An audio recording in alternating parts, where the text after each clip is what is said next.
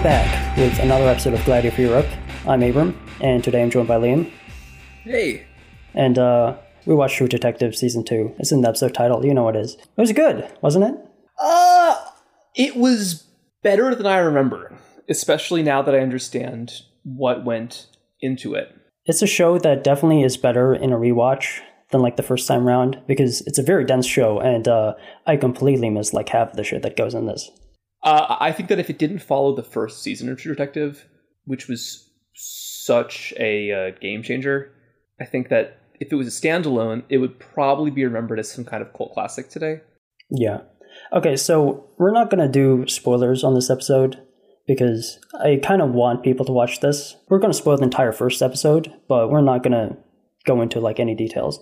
And also because the plot is so complicated, if we were going to spoil everything, this would be a three hour episode. Um, in the off chance you're listening to this and you've never watched any season of True Detective, I'll just give you a brief outline. It's eight episodes because it's HBO. First episode, they find a dead body. Last episode, they figure out who did it.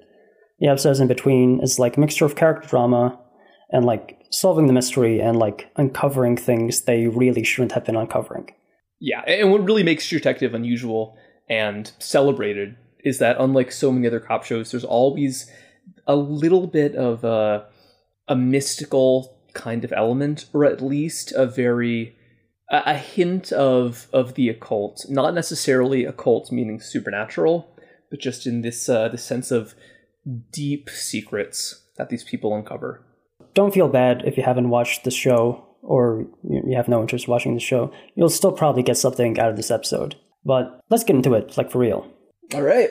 Unlike the first season, which you know starred Matthew McConaughey and uh, the other guy, Woody Harrelson, that season had two true detectives, or two detectives that become true detectives by the eighth episode. This show has four, so double the cast, and it has much, much more detailed mystery. So uh, off to a bad start, I could say, but you know, let's keep going. And the other big difference is that instead of being set in this small town, I think in Louisiana, this one is right here in Los Angeles, one of the biggest cities in the world, just incredibly busy.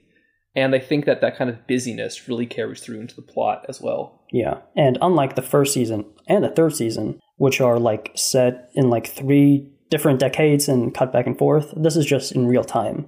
Yeah, yeah, absolutely. Okay, so let's introduce our characters.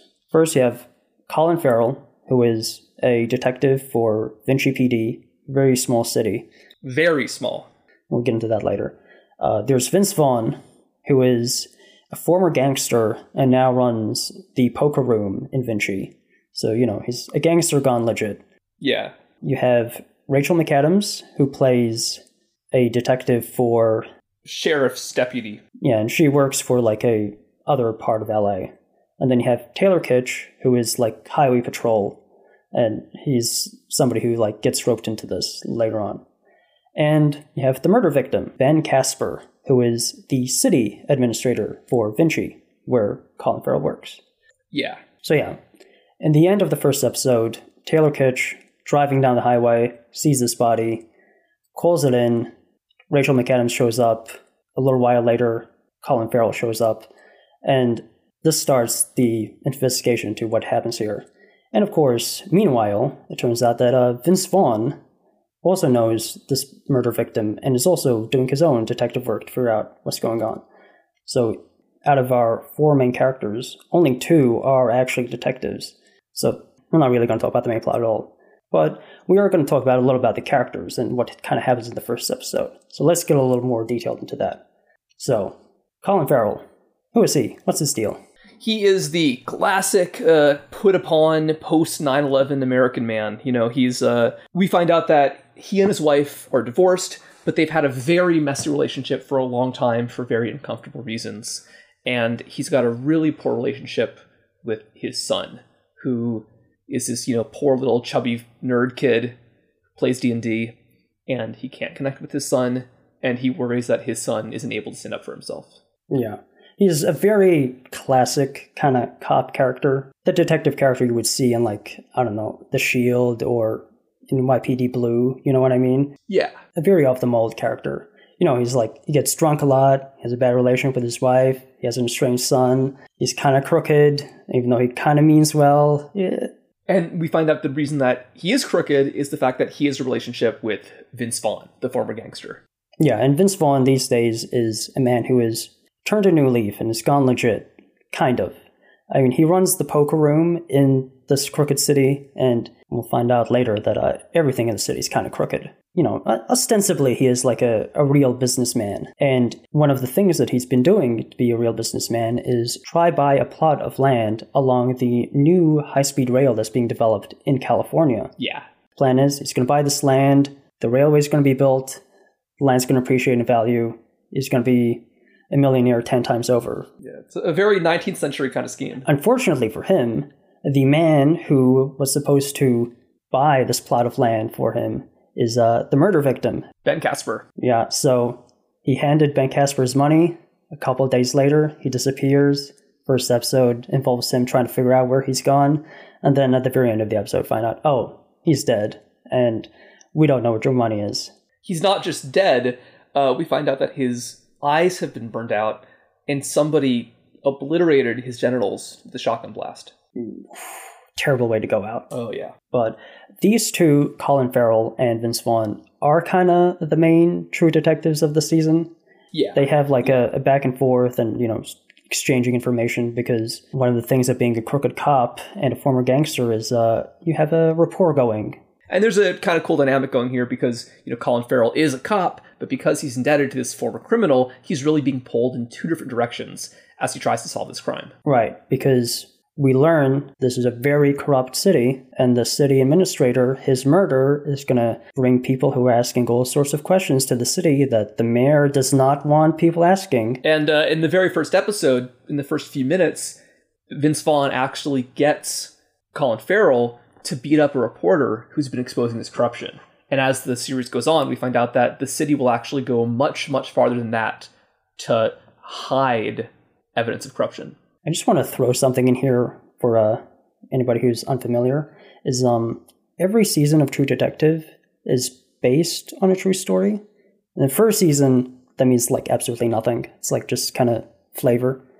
In this season, there really is like a true story that is being told in this show, and we're going to get into that much later. And um, other two detectives, they have their role, but they are not as important. And to be completely honest, I, I yeah, I think that we'll get into them, but I think that both of these characters the show could probably do without.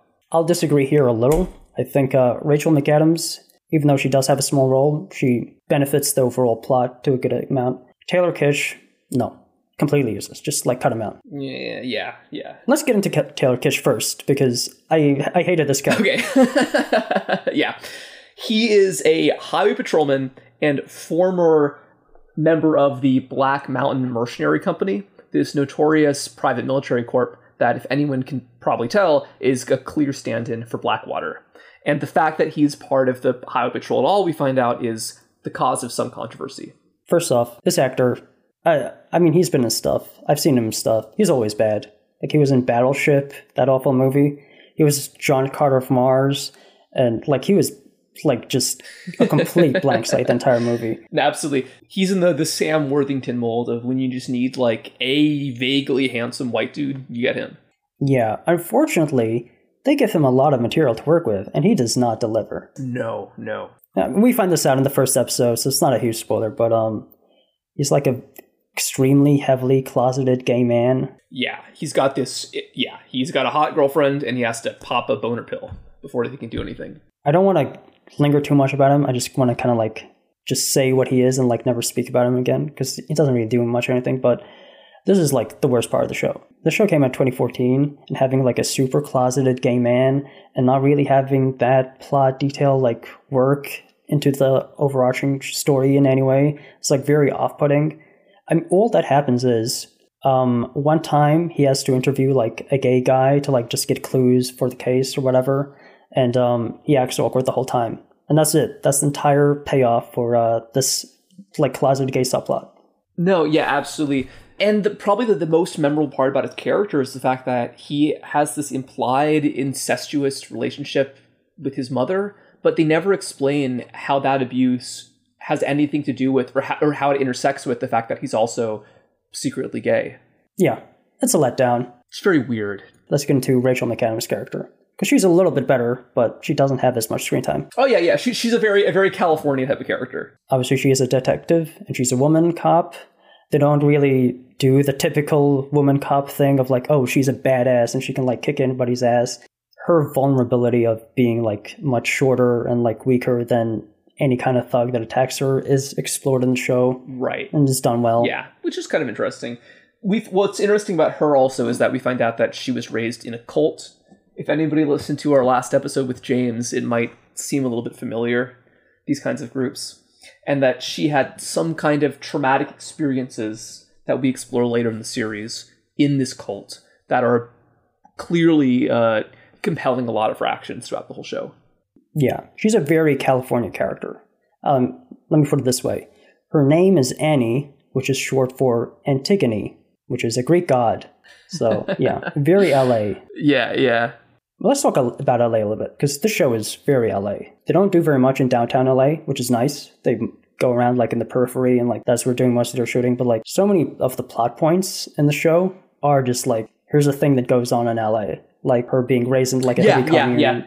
No, definitely. And what I thought was funny is that even though most cop shows, probably an outright majority, are filmed or even set in LA, they rarely explore all of the weird aspects of this town the way this show does. Yeah, and I appreciate that a lot. Oh, definitely. And I would say if you want to get to know LA, that alone makes this a really fun show to watch because it does a gr- even though it's probably eight years old now, seven years old, does a great job of capturing what this town feels like. Only downside is it looks ugly. Like not LA. I mean the show looks ugly. Yeah, So this is 2014. This is back when everything had this color grading where they boosted the yellows and the highlights and boosted the blues and the shadows. You've probably seen this a lot in like movie posters. That's where like Yes. it's the most obvious. We just have that like yellow and blue contrast. Just like Google like yellow and blue movie poster and like you'll see like thousands of these. But yeah, that's what the show looks like. And because it's LA, so everything is like concrete, just all the concrete becomes yellow or brown and just like has this very monochromatic look the entire time. And it doesn't look good, which is, you know, unfortunate because they occasionally go into like the hills in LA and, you know, have these like sort of more upscale, glamorous locations. You know, like there's like mansions and like there's like a very high class, uh, like therapist's office and stuff. And everything just kind of looks ugly. Oh yeah, yeah. No, uh, the only pretty part of the show is uh, all of these long uh, drone shots of the freeways at night, which are funny because now since the show came out, basically every movie and show set in LA has has had those obligatory shots. Since 2014, commercial drones became like a thing. Like you can get a drone with like a camera for like a thousand bucks now. So basically every movie and TV show can afford them. Which is cool. There's drone shots in basically literally every movie and TV show now. No, yeah, and so every tiny little horror movie now can have like you know a, a drone chasing the protagonist through the woods, which is cool. And um, I know you didn't really like the fact that they all they do is like um highway shots. I think they're I think they're pretty. I think it's just that when you have three of them in every single episode, it gets a little bit tiresome. Yeah, obviously we know why establishing shots exists because you gotta like just do a shot. Here's the location. Look how vast LA is, and then okay, th- we've established that LA is a big place. Now we go to like the close-up scene of the characters. Got it. Unfortunately, they just do the same shot every single time. Again and again the most charitable take you can have on that is that it's kind of reminding you that like really all of this dark corruption and as we're going to find out violence is because of this constant circulation of capital which happens primarily through LA's incredibly complicated freeway network So overall, I think this was a good season. I would say the first season was like a solid 9 out of 10 for me. Like it was an admittedly kind of tired premise, but like executed like as good as you can do it. This one, the premise, it has like a lot of tired elements, but also has like a lot of, you know, very complicated concepts that are interesting and like new to me. But there's like so much going on. It is not executed as well as you would like. So I would give this, I don't know, like a, a 7 out of 10, I guess. Yeah, yeah, no, like, like I said, uh, the reason it was basically panned upon release was just because the first season set such a high bar, and also set people up for a different a different tonal experience. And because this is a much more complicated show, because this is much less mystical, and because there's a much more complicated story, it wasn't what fans expected. And so at the time, basically the TV journalism industry wrote it off. It, this really is just like a very generic cop show in a lot of ways. I enjoyed it, but yeah, like if you've seen like The Shield, you kind of get it. You know, there's like new ideas, but like there's so many old ideas that yeah, if you're somebody who's like reviewing TV shows and movies and stuff, like and you watch this, just like you've seen all this before, B minus, and just kind of move on. Speaking of moving on, let's move on from this. You know, you get it. You get what the story is. It's like, you know, four detectives trying to figure out like who killed this guy, and uh, there's a lot of rich people trying to figure that out for themselves as well. We don't really want to talk about the plot of the show at all. Instead, we want to talk about the inspirations for the plot beats in the show. So, I mentioned Vinci earlier. Vinci is not a real place. It's like a a fake city invented for the show. It is based on a real city named Vernon in California, which is just like, you know, on the periphery of LA. Uh, not yeah, I would say not just on the periphery, it's directly adjacent to downtown. Let's just compare what happens in the show to what happens in real life. We might give away a little bit what happens in the show, so apologies, but I assure you it is not gonna like detriment your watching experience if you haven't watched the show. The story of Vinci, the fictional city in the season True Detective, is a story of an industrial city with around 100 residents, all handpicked by the current mayor, who, like all previous mayors, is a direct descendant of the city's founder from like 100 years ago. A Basque immigrant who bought all this farmland, which very quickly became industrialized. The likely next mayor is the mayor's son. Like, this is a political dynasty sort of deal going on here. And the mayor's son is somebody who has a passion for prostitutes.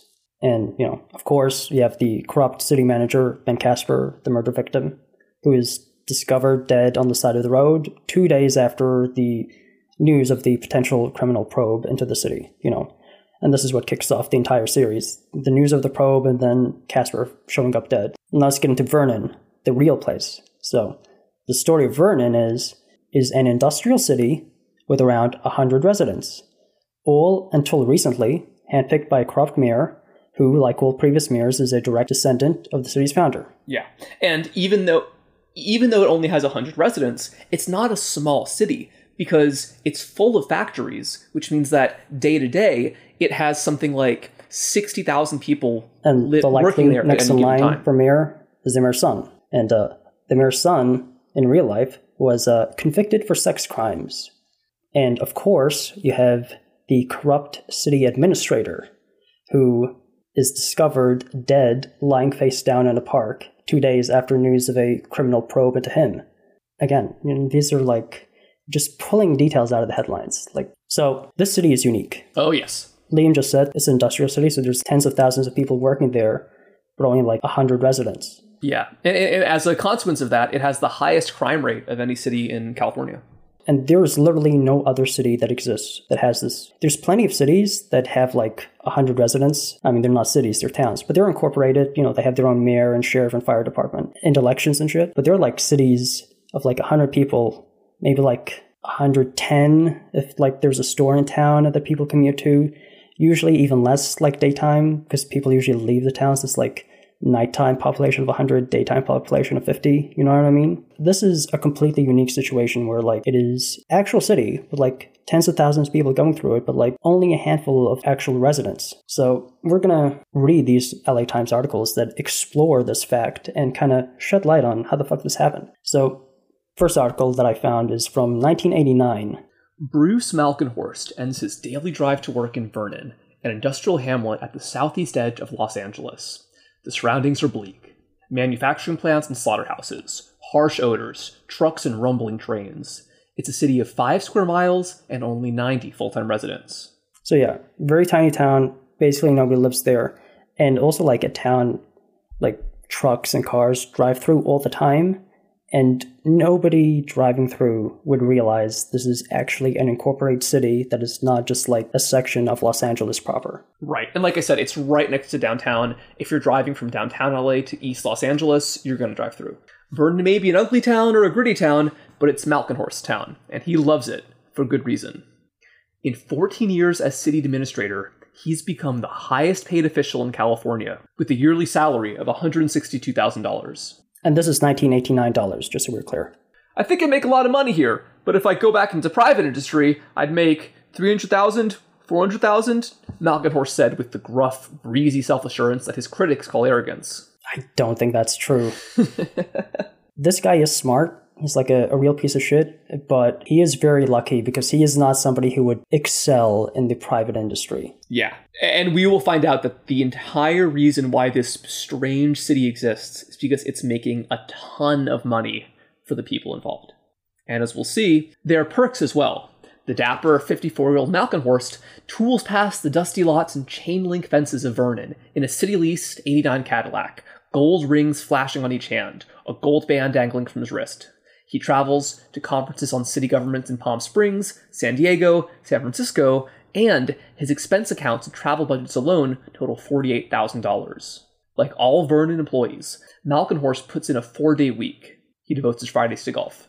What the hell is it with rich guys in golf? If I was making this much money, I would just sit home and watch TV. I guess all these guys love the great outdoors. And also, you know, if you're dis- discussing nefarious activities, you've got more privacy than at like a restaurant or something. That's true.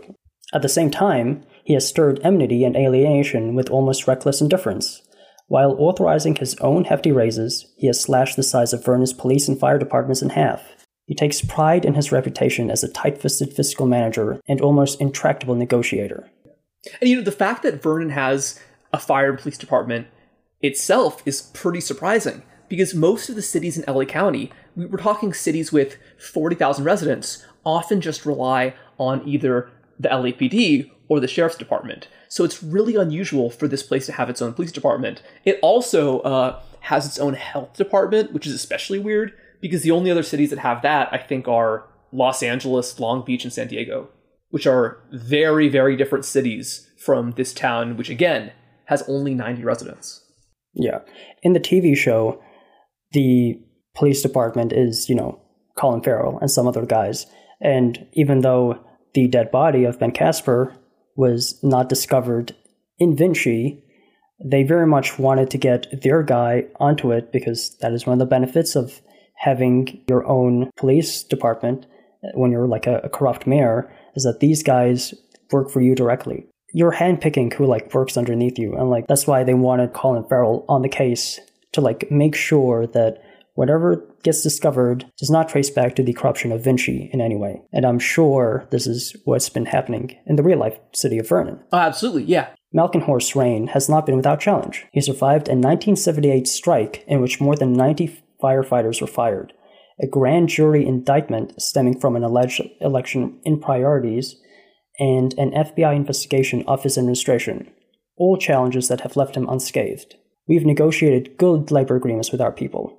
We put them on a four day work week because we had trouble keeping people. Most of the people who work for the city enjoy it. I mean, I'm sure they do because they're like making bank and doing shit all. Absolutely. And they are making bank. But in another breath, he delights in recalling an incident from years ago where he was new to the job and firefighters were preparing for their walkout. One firefighter in particular was showing up at a public meetings and lashing out at members of the city council. I asked the council why they allowed him to do that, and they said, Well, what can we do? I said, There's a lot of things you can do. He works for the city. We just took his job out of the budget. He was gone before the strike. And this is where I should mention that uh, all the residential buildings in the city are owned by the city. So the city council decides who gets to live in the city. So if there is a strike, you can just get evicted. And when you're evicted, you're no longer a resident of the city. And you know, we need residents of the city to work here. Sorry, you're gone. Bye bye. Which effectively means that this city is basically just a very large chamber of commerce. It's a way for hand picked representatives of the various muddied interests in this whole area who own the factories and the warehouses to determine any of the policy decisions that happen in this town, because there are no regular citizens and regular voters. Insiders in Vernon consider Malkenhorst's power to be unassailable, even though in theory he answers to the city council and could be replaced at any time. In practice, he consults council members only when he deems it necessary. Yeah, so there is no rift in the power structure going on here. No, no. To understand Malkenhorst's power, it is necessary to understand Vernon, a city unlike any other in Los Angeles County. Founded in 1905 solely to foster industry, it still bears the motto exclusively industrial. The town, one of the richest in California in sales tax revenues, stands in sharp contrast to neighboring cities such as Huntington Park, Maywood, and Bell, tiny, densely populated enclaves that struggle to pay their bills. Yeah, and this has been a thing. Um, I don't think the city has been dissolved yet, but one of the things is they want to dissolve the city because this is where all the industry is, and this is where all the money is, and you know all the money is like slashing around and only benefiting like a handful of people. When you have like these cities where like the people who actually work in Vernon live, you're not getting shit all. Uh, just for the record, there are a couple other cities in Los Angeles. One of them is called Industry, and one of them is called Commerce that exist for similar reasons, just to be places for factories to be. But only Vernon has these just bizarre housing policies. And as we're going to find out, only Vernon has this unbelievable tax structure that makes the people in power incredibly wealthy.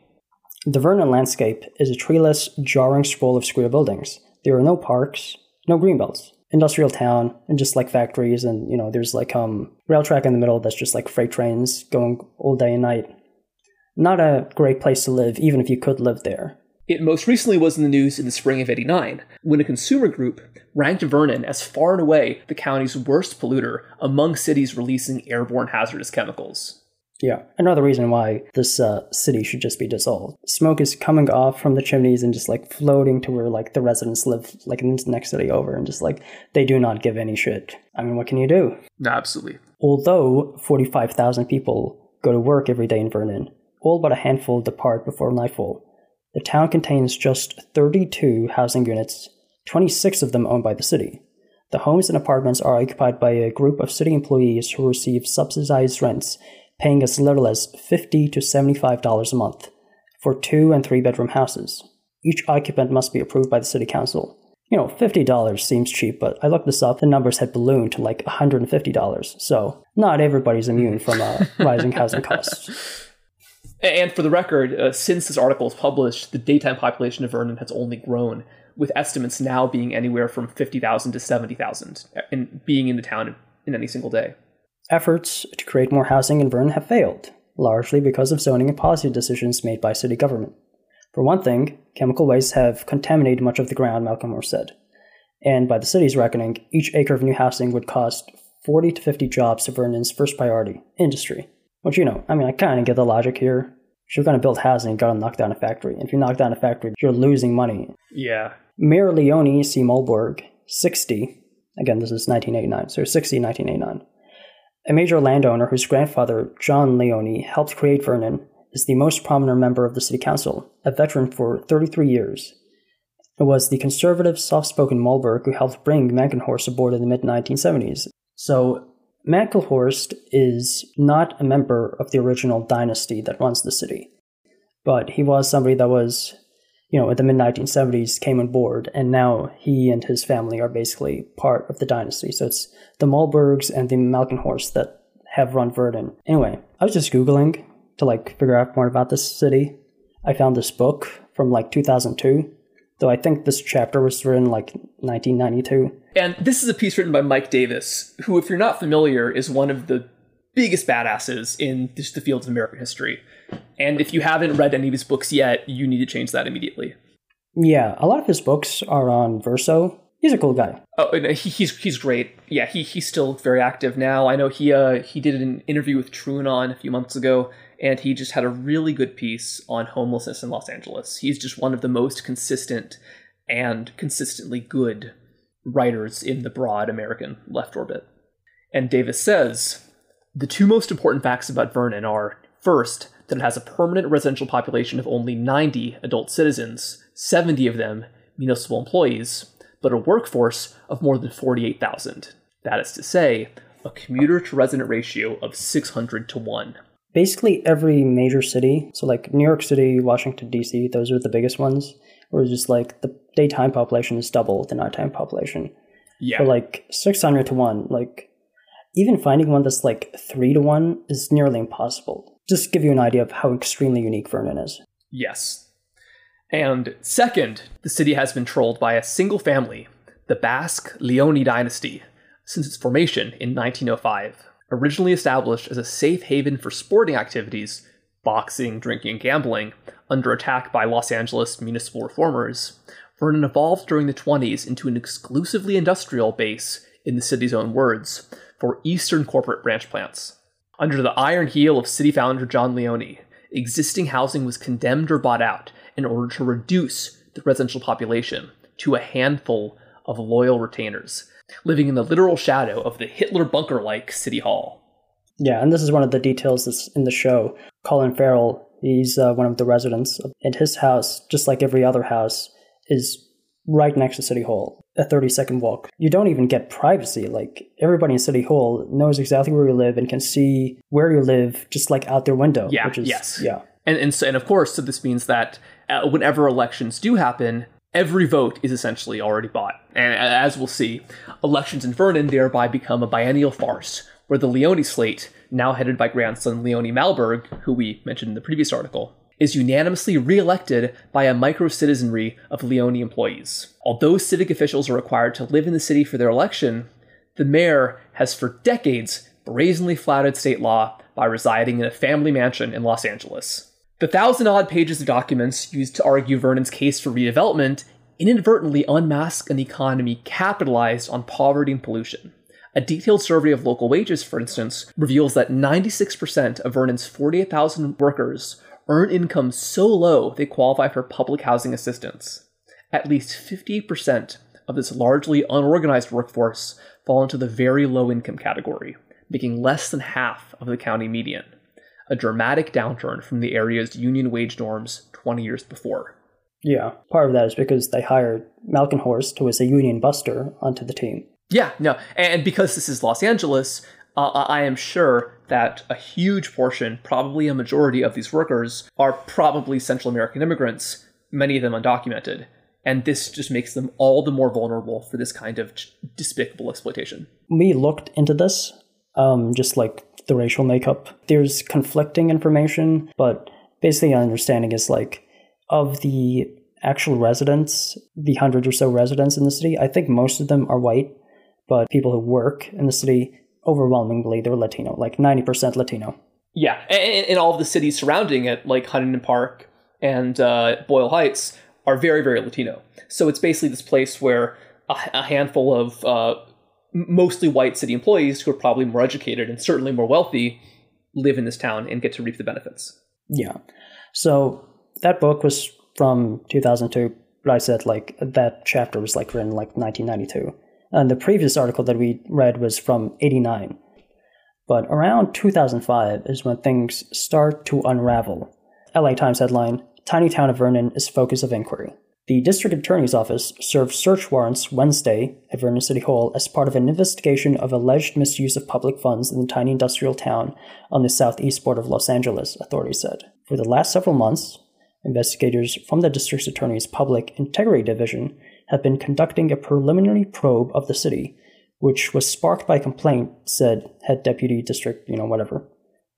He declined to identify who was being investigated, but did say it involved multiple targets.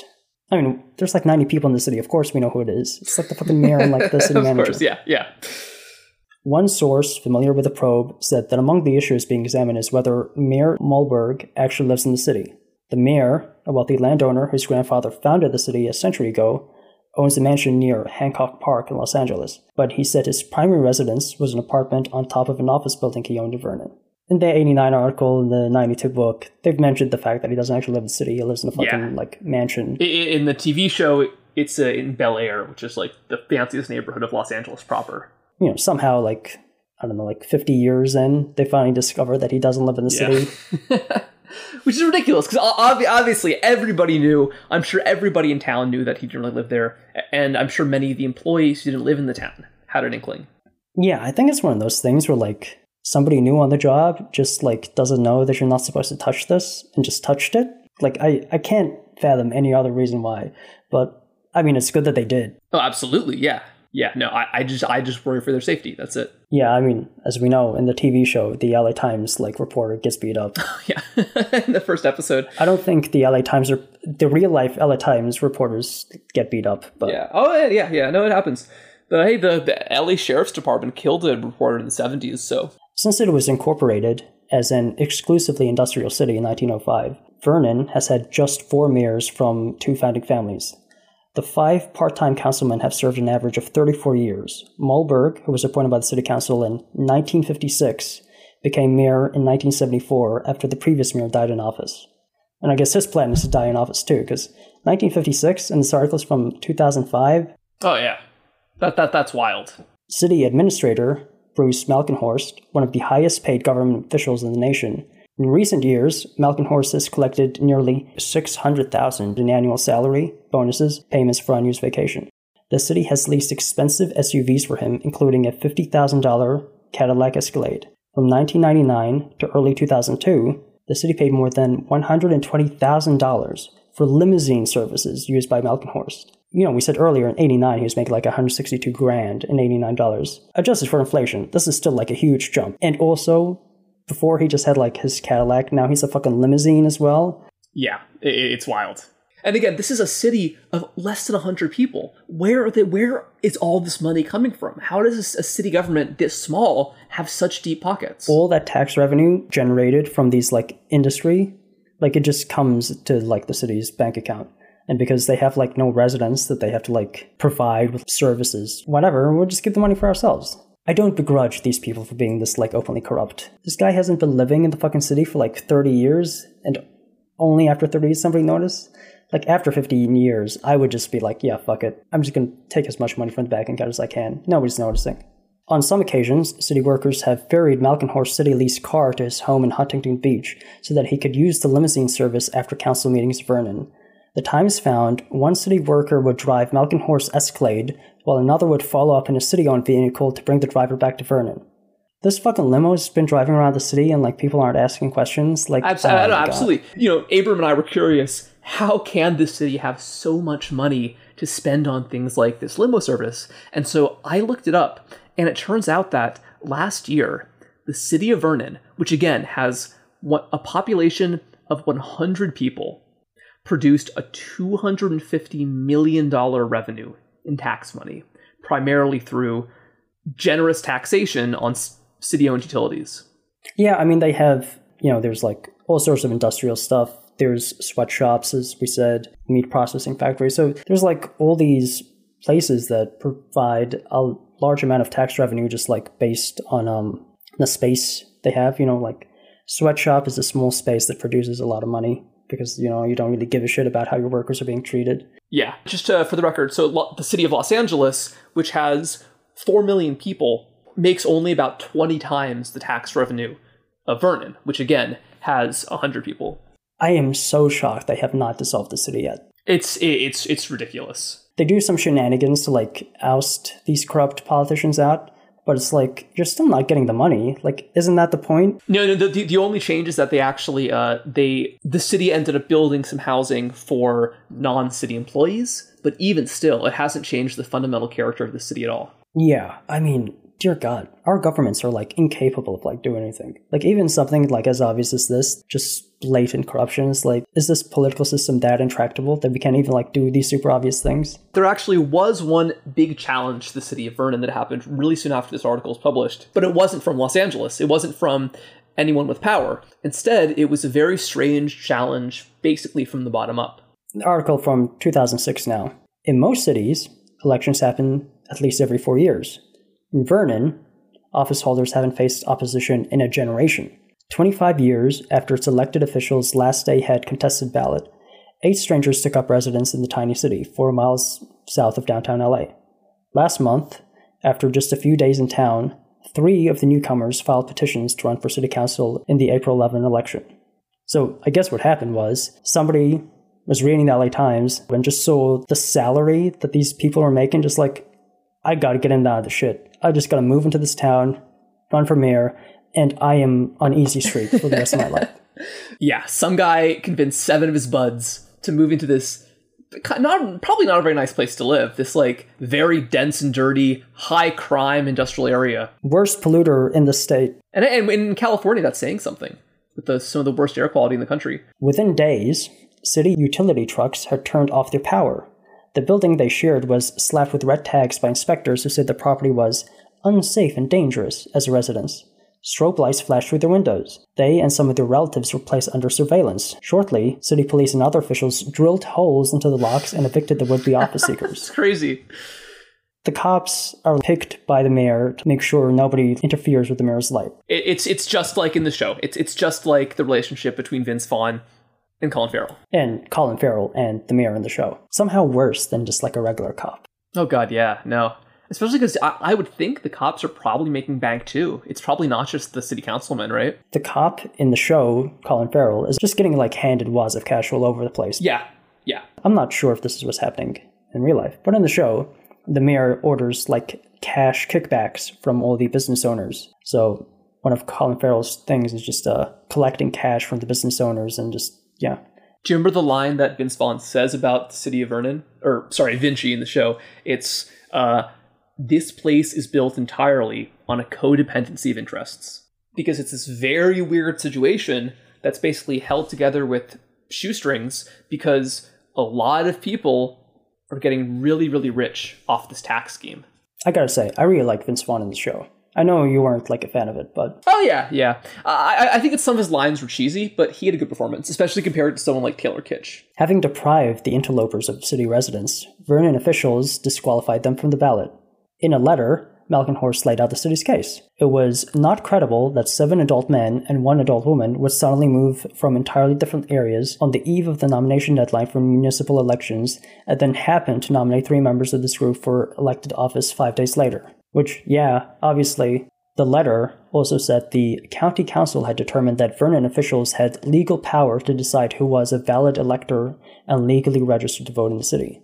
Oh, that's great. So your government, that's like staffed by like your cronies, can just decide who can vote, like on a whim. which is insane. No, yeah, like I said, it- it's it's the the entire city is is a, cham- is a chamber of commerce. It's just it's a way for decision making to happen that always inevitably benefits the moneyed interests, the people who own the factories, the people who own the warehouses, the slaughterhouses, the uh, sweatshops. At a Vernon City Council meetings, three elderly incumbent council members who took turns walking through the door behind their seats. They recused themselves as the council voted to reappoint each of them. Then the city fathers did one thing that they almost always do every four years. They voted to cancel the election. I mean, everybody's gonna vote for them anyway, but like, they never vote. They just like don't even have elections. The last election was like 25 years. Yeah, no, it's insane. No, yeah, and, and you know what I find uh, maybe most interesting about this whole story is the fact that if you do look at the industry in the city of Vern itself, it's all small potatoes basically. Like we said, it, it's things like sweatshops, it's um, warehouses. This isn't the kind of place that has the kind of high productivity industries that you think would be making so much money. So what that makes me think is that these guys in Vernon are- just really bad and really obvious at a type of corruption that's probably happening everywhere. Probably often including industries that are making even more money per year than a quarter of a billion dollars. Oh yeah, I mean, just imagine how fucking corrupt like the mayor of LA proper is. Oh yeah, no, yeah, I'm sure Garcetti is. Yeah, I mean, people don't really realize this, but obviously the mayor's elected, but there's roles like city administrator who are like appointed. And because they're appointed, you can be like as fucking corrupt as you want over like the course of like 10, 15 years in, in your job. And nobody even knows your name. Nobody can like get rid of you if they want. That is the perfect gig to like be a corrupt politician, a city administrator. yeah, yeah. The lack of residents means the city doesn't have to offer as many services as more populous cities, but it has considerable revenue. The city has its own police, fire and health departments, and municipal utilities that generate tens of millions of dollars selling electricity and gas to local industries. The money has helped provide lucrative careers for a small group of city officials, most notably former city administrator Bruce Malkenhorst Sr., whose son, Bruce Malkenhorst Jr., is the acting city clerk. The senior Malkenhorst, who collected nearly 600000 in annual salary, bonuses and payments for unused vacation before retiring last year, Not to mention the limo. Since he was under investigation, he resigned, but his son just took over his place. Yeah, no, it's yeah. Which uh, if you if you've seen the show, uh, the father son stuff definitely comes up a lot. A judge basically says, No, you gotta have an election. What the fuck is this? No, yeah. This time they have to have an election, and it, uh, frightens them a good deal. This one from 2006. Vernon's official population is 91, but the number of registered voters has shot up from less than 60 to 86. About a dozen people registered in the weeks leading up to the March 27th deadline for Tuesday's election, the city's first in 25 years. So they've been canceling this every four years like clockwork. No, absolutely. Yeah, it's, it's crazy. I mean, I will say that's like population 91, 86 people registered to vote. That's like a, a good percentage. Yeah. The election pits three challengers who moved into town earlier this year. You know, these are the people from the last article, the eight newcomers, against longtime incumbents Mayor Leonis Malburg, Mayor Pro Tem Thomas Ibarra, and Councilman Michael McCormick, who have ruled Vernon for up to 50 years. Yeah. And those two, last two names, we haven't mentioned them before, and they're never going to be mentioned again, which is amusing. There's like a bunch of equally corrupt individuals in this setup who managed to like come out unscathed. Yeah, unlike Leonis Malburg, they know how to keep their heads down. Yeah. The new voters are all the more mysterious because officials have long controlled who moves into the community's few city owned homes. Vernon's leaders have in the past suggested that the challengers might bring in homeless people to help them get elected. But the challengers say it is the city that has imported ringer residents for election day. Always with the homeless people in LA. Just like whenever you want to scare people, just say homeless. you know, actually, uh, just this whole like kind of manipulation of elections like that reminds me a little bit of something we just very briefly touched on in the last episode, if anyone was paying attention, which was uh, the the the Rajneeshi Hindu cult in Oregon. Because they would do stuff like this, bring in, like they say, ringer residents to uh, rig this small time election to help their group get ahead. I mean, yeah, elections are corrupt. Like, what are you going to do? Especially small town elections. Oh, yeah, absolutely. Yeah, yeah, no. I mean, you know, obviously, it's a hypocrisy coming from like the so, so corrupt side, like saying this. Oh, yeah, no, absolutely. Yeah, yeah. Well, uh, the stakes of the election are high. Whoever wins steers a city with more than 100 million cash and investments, more than double its general operating budget. In early January, eight people took up residence in a boxy commercial building. Within days, three of the newcomers filed petitions to run for city council.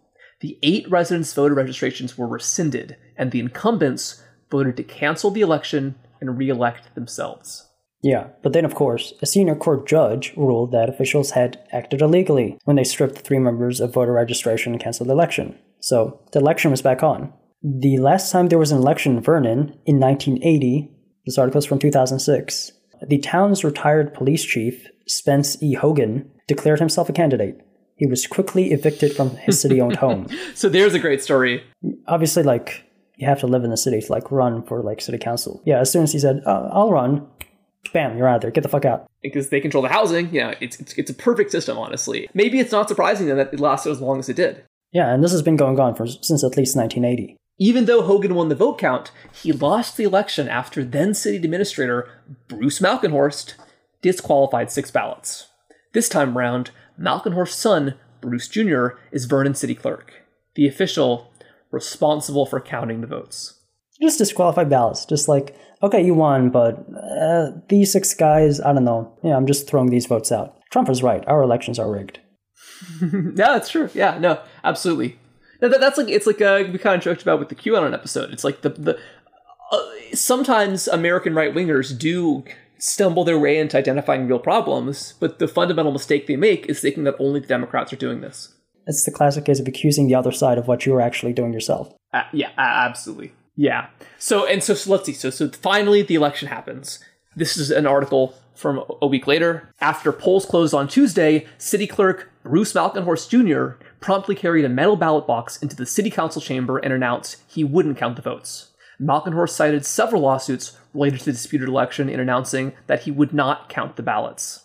I've determined that no ballots should be open tonight, Malkenhorst said, due to the fact that there is an existing litigation to cancel the voter registration of 73 defendants named in three lawsuits. Out of a city of 91 residents and 86 registered voters, 73 people are potentially going to lose their vote. Which is wild.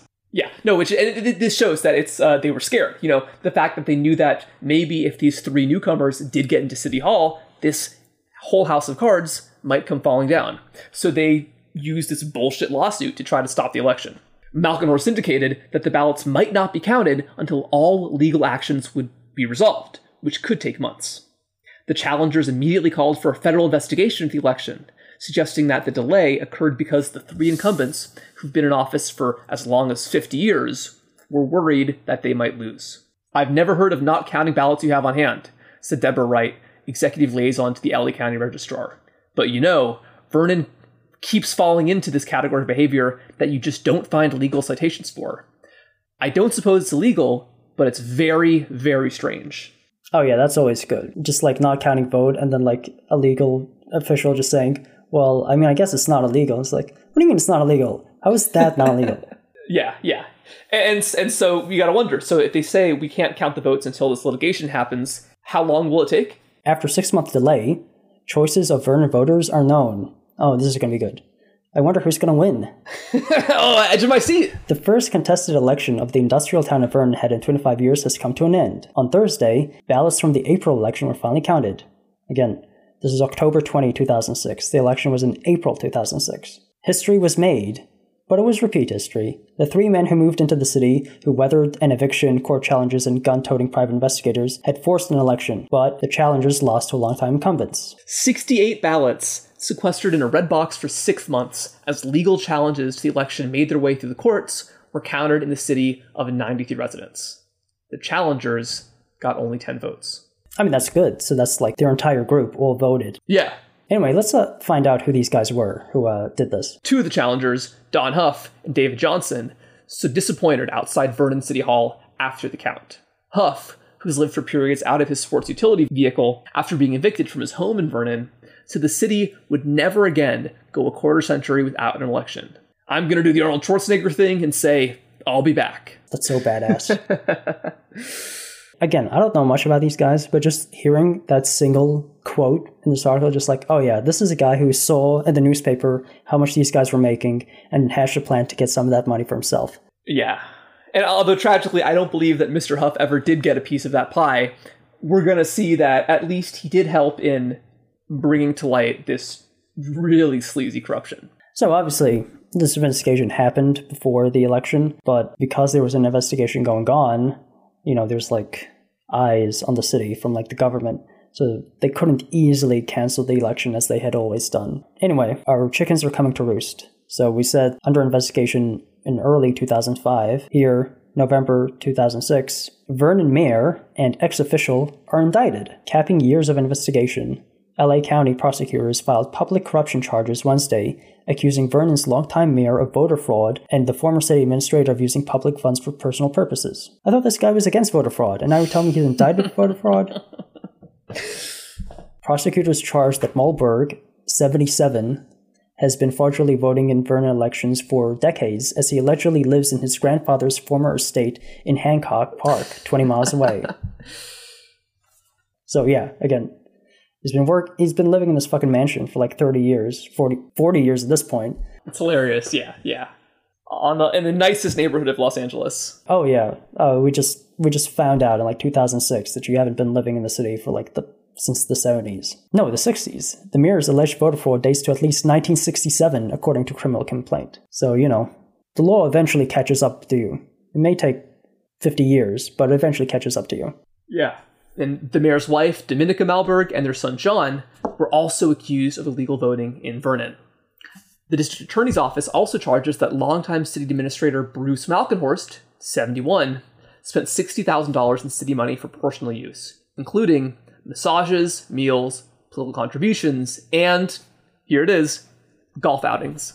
This is like a detail that finally comes up now because, yeah, we said we knew about the fucking limousine, we knew about the Escalade and shit, but like also he was getting massages on the side and like sixty thousand dollars on like in meals. This guy's going to like four star restaurants every single meal. Oh, I'm sure. Yeah, no, yeah, this dude's at Nobu. Vernon was founded in 1905 by a charismatic Basque immigrant named Jean Baptiste Leonis. Over the next few decades, consolidated power and purchased property around the city. As early as 1925, a Los Angeles Times expose accused Leonis of operating in City as a fiefdom where dissenters were run out of town. So this place has been corrupt since 1905, and the LA Times has been like covering this since then. Yeah, which is crazy. And this, and this is great. This is great. In the 1940s, the district attorney indicted Leonis and other Vernon leaders on charges that are eerily similar to the case presented Wednesday. Prosecutors called Leonis a boss who committed voter fraud by casting ballots in Vernon when he actually lived in the Hancock Park home his grandson allegedly occupies. so his dad was doing the exact same thing. He was fucking living in the exact same house and voting in the exact same elections. Absolutely. But the charges against Lamar were eventually dropped, and by the time he died in 1953, he had amassed an estate reportedly worth $8 million. So yeah, I mean, that's why his son just like brazenly did all this shit because dad brazenly did all this shit and like got away with it for like 50 years. I gotta say, the actor who plays the mayor in uh, season two of True Detective, he's great. Oh yeah, yeah, he he really kills it. Yeah, yeah. And the actor is just playing drunk for literally every single scene, and it's just perfect. And he's just like such a piece of shit. Like, And uh, yeah, not only is he a piece of shit, but his son in the show is involved in this high level sex scandal. And as Abram and I found out, that was also rooted in the truth. yeah, um, not exactly. I think it was more like you know seeing flavor of you know the son doing like weird perverted sex shit and just putting that in the show. But of course, the stuff they put in the show is not exactly what happens because. I mean, you'll find out why you wouldn't actually want this in the show. You want to read this article published just one day later after the previous indictments? A political corruption scandal took a sordid turn Thursday when a defendant in the Vernon voter fraud prosecution was charged with sexually molesting four boys while serving as Dean of Students at Daniel Murphy Catholic High School. Jesus. Authorities said one student appeared in a sexually explicit tape in exchange for a higher grade. In addition, Oh. Malburg, 37, is charged with possessing child pornography and secretly videotaping boys while they showered in his Han- Hancock Park home. So, yeah, this is kind of why you don't actually want that in the show. Yeah, even for True Detective, it's like it, it's it's it's too uncomfortable. This kind of abuse, I feel like. Yeah, I mean, in the show, he's just running girls, Eastern European escorts, you know, of age. Yeah, no, yeah. What actually happened is is much more heinous and really just, just sickening stuff. And it says here that um, the DA's office said that investigators looking for evidence of corruption discovered by accident child pornography on a computer seized from John Malburg's home. Yeah, so, you know, you have this investigation that's not really related to what ends up happening. Any shady person, as soon as they're under investigation for anything, no matter how minor, even just like voter fraud or just like, you know, embezzling funds or whatever, nobody, like a piece of shit like these people, are content being a singular type of piece of shit. Yeah, I mean, I'll just read this final line from this. The 12 counts against Malburg covered alleged incidents from 96 to 2000 and from 2004 to September of this year, and this year being 2006. He is accused of molesting a boy whom he met while working as a psychologist. Yeah, abusing a position of trust, which happens all the time, you know. Yeah. And three years later, he's sentenced to eight years in prison, so that's nice at least. Yeah, there was some semblance of justice in that case. The Malburgs, Malkin Horse, completely taken down. But there's one other person that's left to be taken down. So, in this show, True Detective, the murder victim is the city administrator, the corrupt city administrator, who, up until this point in this article, has not even come up once. The murder victim in the show is based on this guy, as we'll find out. Here's an article from 2010. Again, like four or five years after all these guys are gone, Yeah, yeah. th- these uh, corruption shenanigans are still going on. So, 2010, a low key lawyer makes millions on Vernon's dime. Eric T. Fresch, Great name. fresh name, lawyer and former administrator who is not only one of the nation's highest paid public officials ever, but one of the least known. Like I said, if you want to be a corrupt piece of shit, you gotta be city administrator. Nobody knows who the fuck you are. And the reason nobody knows who the fuck this guy is because no photos of Fresch hang in City Hall, and his image cannot be found on the internet. Until recently, his name rarely appeared in print. He is not a familiar figure even in Vernon, where he raked $7.5 million in salaries and fees since 2005, routinely flying down on the small southeast LA County city from his Marin County home on Mondays and back on Wednesdays, often in first class. So after they take down fucking Malkenhorst for like driving around the city in a fucking limousine, this guy comes in and just flies back and forth in first class tickets. Yeah, They took out one guy, and then immediately somebody else comes along and is doing the exact same shit. absolutely. Yeah. And again, because again, this city is making a quarter billion dollars every year in tax revenue because they have this bizarre tax structure that lets the city take so much of the uh, industrial taxes from the, the companies and utilities there. And this is what they do. They, they, they pay it to people like this guy so he can protect them in exchange for tons and tons of money. Half of their like revenue is pure profit. Half of that does not have to be like reinvested in the city. Yes, yes. And I, I think this shows that if they are willing to spend this much money on a lawyer, that means that they're making the, the city fathers and all that are making so much more money for themselves. And also, Vince Vaughn, his character, runs the poker room in uh, Vinci, the fictional city. It's going to come up a little in a second. City officials refused to answer written questions about his work, his relationship with a private investigator who was paid millions through city contracts. New family dynasty moved in town. As soon as this guy gets in, the Fresch family ties to southeast LA County stretch back more than two decades, sometimes marked by business disputes and controversy. Late patriarch Eugene Fresch made headlines in 1988 when Huntington Park gave a trash hauling contract to his new company, HB Disposal, even though it had no headquarters, no trucks, no experience. Eric and his older brother Curtis joined him in the business, according to records and interviews. First, second season of Sopranos, this is what they do secure contracts, and they don't even have a real business going on at that point. The elder Fresch, a successful businessman in Ohio, had moved his family to Las Vegas in the early 70s and partnered a company that ran the Hacienda Hotel and Casino. By the time he won the garbage contract, his sons had opened a poker club in Huntington Park and was pumping $50,000 a year into the city treasury. Sound familiar?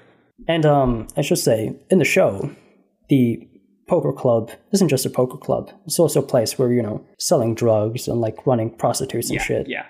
No, which which one which one does in a poker club? And yeah, that is um and the profits from those shady dealings that are going on in the poker club, a percentage of that, like 10%, is given in cash directly to the city's mayor. Which is just insane. Just blatant corruption. I mean, this is, you know, dramatization for like TV purposes, but would not be surprised if this is exactly what's going on in real life as well. Curtis Fresch, the brother, has worked for Vernon since 2005.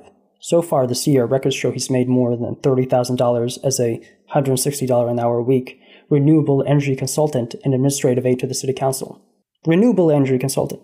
This fucking industrial piece of shit. Like, what is this guy doing? Like, telling them, like, build a fucking windmill? Like, what is he doing? Oh, it's, it's bizarre. When Malkenhorst was charged with misuse of public funds in 2006, Fresch filled the void. As city administrator who received about $1.4 million in 2006, $1.5 2007, 1.65 in 2008, according to records obtained by the Times. In 2008, he billed for 363 days of work, records show, including every Saturday, every Sunday, every holiday except Christmas. But as we will see, it was not to be, because in 2011, Last year, when his compensation and, and, district attorney's investigation into corruption in the city sparked an effort in the legislature to disband the industrial city, Fresch disappeared from Vernon. He stopped attending council meetings and refused to speak publicly. So yeah, unlike the other guys, as soon as like the hammer came down on this guy, he was out gone. Yeah, yeah. Well, and so it's as we can see, there's all these really crazy, striking similarities between the fictional city of Vinci and the real life town of Vernon in California. We, we've seen this bizarre corruption with this town of very few people. We've seen uh, the lurid sex scandal involving the son of the mayor. But we're going to see there's actually one more really striking parallel. So again, the character that this man is based on, Casper, and Casper is the murder victim in the show, who they find dead on the side of the road. And what happens in 2012? Uh, Eric T. Fresch starts to smell not so fresh anymore. because, yeah. The body of Fresch, 58, was discovered by rangers Thursday evening at Angel Island State Park, which is located in the San Francisco Bay, not too far from Fresch's home. Fresch's death came on the same day a state audit was released painting a dire picture of Vernon's finances. You know, unfortunately, I looked up uh, and I could not find whether or not his eyes had been solved by acid. In a statement issued Friday afternoon, the city said it sends its heartfelt condolences to the family of former Vernon City Administrator Eric T. Fresch in their time of great personal loss due to his unfortunate passing. The island where Fresch died features a mix of trails and terrain, including gravelly roads and some cliffs. Authorities said they were still trying to piece together what happened and were asking for the help of anyone who was on the island Thursday. Is it going to be uh, quickly ruled as an accident or a suicide and never discussed again? I'm pretty sure what actually happened was the official story, which is that, you know, he went to like take some photos and then just slipped and like fell down the side of a hill, landed face down at like the bottom of the hill and just like died there. But you always got to wonder, you know, it's like, yeah, it's like, uh, you know, we'll probably get into this in a later episode, but some of the listeners might know that uh, media magnate Robert Maxwell died somewhat suspiciously, where he just was uh, out in his boat one day and then he disappeared. And it's kind of one of those things where, like, I think in both these cases, it's a really good chance, probably most likely, total accident. But because both these people knew so much about such a high level of corruption, there would have been a whole bunch of people who really benefited from his death, even if it was an accident. Yeah. Just strange oddity about how the law works is that if somebody dies, the investigation into that person just stops. Oh, they're dead. There's no need to like continue this investigation. This is just wasting police time, yada yada yada. So yeah, corrupt politicians or corrupt businessmen's death are very beneficial to uh, their conspirators. So I like the first season a lot more, right? I mean, I think everybody did. You liked it a lot more too, right? Yeah, no, yeah, everyone, yeah, yeah, yeah. I mean, I said before that the first season is like a kind of tired premise, but like it's a premise done perfectly. And what I mean by that is, um, you know, if you haven't seen it, I'll just give away the basic first episode summary. Is um, Matthew McConaughey and Woody Harrelson, they're cops in Kansas, like a small town. One day they discover a dead girl's body, and it looks like this girl was killed in a ritual sacrifice, like a cult ritual sacrifice. Then they get hit a brick wall in the investigation. They start to suspect that perhaps this cult that did this murder is bigger than they think. Perhaps this cult even has ties to like people in power. You know, perhaps there's something much more sinister going on in this entire city. And this is like a thing that's been going on in media for a very long time. And again, it's executed perfectly here, but it gets me thinking, because I guess not everybody knows the history of this. So I just want to take a minute, talk a little about the history of the satanic panic of the 80s, because this, this is something I've thought about with regards to the series and, you know, like other shows like this. Mm-hmm. After World War II, there were a few things going along that slowly blur together over time until we get to the 80s when things reach a boiling point. Yeah. First is the Red Scare, the idea of secret communists hiding in America, local small towns, you know. Yeah. Like just, you know, if you're living somewhere like in the middle of nowhere in Indiana, there's like communists hiding in your little town. It's like something that um politicians on TV were really promoting. Yeah, of course. For self-serving reasons, because you know the writing politicians they want to say communists are out to get you, vote for me, and I'll protect you. You know that sort of shit. Yeah, McCarthy, Nixon, and Cohn. Second is the counterculture movement. You know, where like a lot of people all of a sudden are exploring Eastern religions, Buddhism, Hinduism, Hare Krishnas, the cult we mentioned in you know the Parallax episode. Yeah, Rajneeshis. And finally, you have people exploring the cult and pagan religions. Yes. And end of the 60s is when the Church of Satan was founded. Yes, good old Anton LaVey. Yeah, the Satanic Bible. That's when that came yeah, out. Yeah, That was like a like an atheist skeptic movement. yeah, no, yeah, yeah. It's, it's yeah, it's really goofy. They, they were basically just uh, uh, Ayn Rand with Dracula capes. Matt Christman goes as far as to say that they're just uh, American Protestantism taken to its like most logical extreme. Just the, the the the the spiritualized cult of the self, basically, is what modern Satanism is. And of course, in popular media, you have like all sorts of fantasy, horror, Yeah, movies, books, comics, Rosemary's Baby, The Exorcist, musician. Black Sabbath. Yeah, like all this shit, just like exploring these themes, Yeah, specifically exploring the theme that the first season of True Detective explores, which is the idea of a secret devil worshipping society hiding amongst us. Like there's this whole society of people that exist in the shadows, and you know we just see them as like regular people, but there's like a whole darkness that we're we're not seeing. right. Yeah, and of course, you know these movies, these books, whatever, they expose these ideas to more people, and those people in turn make more art. You know, exploring these ideas and whatever. So, like, these ideas grow over time, you know, 60s, 70s, 80s, which leads to the conservative backlash Yes. and a fear that this isn't just like harmless fun. These aren't just movies. This isn't just like people making art, but like something far more sinister, like subliminal messaging from Hollywood trying to like turn your kids Satanists. right. And there was kind of a big backlash in the mid 80s in general to Hollywood. One of the real boiling point events, especially among Catholics, was that Martin Scorsese, who you know is actually very Catholic himself, put out The Last Temptation of Christ, which caused this massive international backlash, not only to uh, to Scorsese but to the studio system in general. And I don't know if you know this part, but in France, a group of neo-fascists machine gunned a whole movie theater full of people watching that movie. Jesus fucking Christ. Crazy, crazy stuff. And that that leads into something else that's going on this time is um the increase in violent crime in like all major cities. Yeah, yeah, across the 60s, 70s, 80s. And as discussed in our previous episode, like a number of high profile assassinations. Yes. It's really insane how many people were, how many public figures were murdered in such a short period of time. Yeah. And that kind of leads us to President Nixon. Because President Nixon's whole thing was like law and order, and he was like elected to like clean up all the shit. But of course, he goes down, becomes the first president ever to resign because he lied to the American public for Watergate, and that leads to the 80s. Yeah, after the the brief uh, the brief pit stop of Carter. Yeah, but like after after Nixon, like all of a sudden people weren't trusting the government anymore. No, no. This paranoia about like Satanism, about violent crime, and now you've got the fucking government lying to you. Like all these things are starting to blend together when you go into the 80s.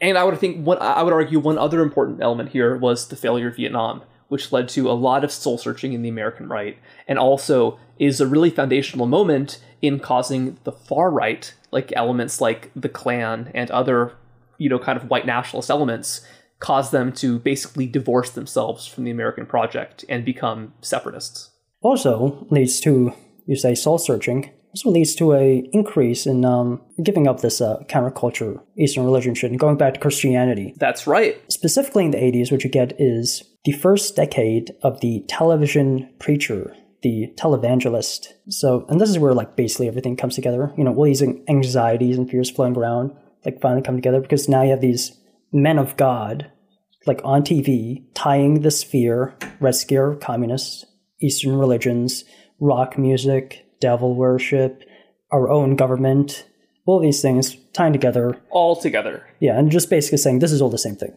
This is all the same thing. Absolutely.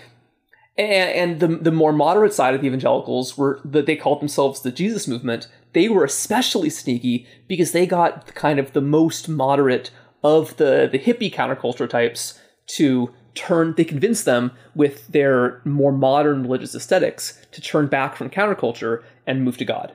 And also, so you have this all this paranoia, but like cults and Satan worship and shit, like floating around in like right wing spaces.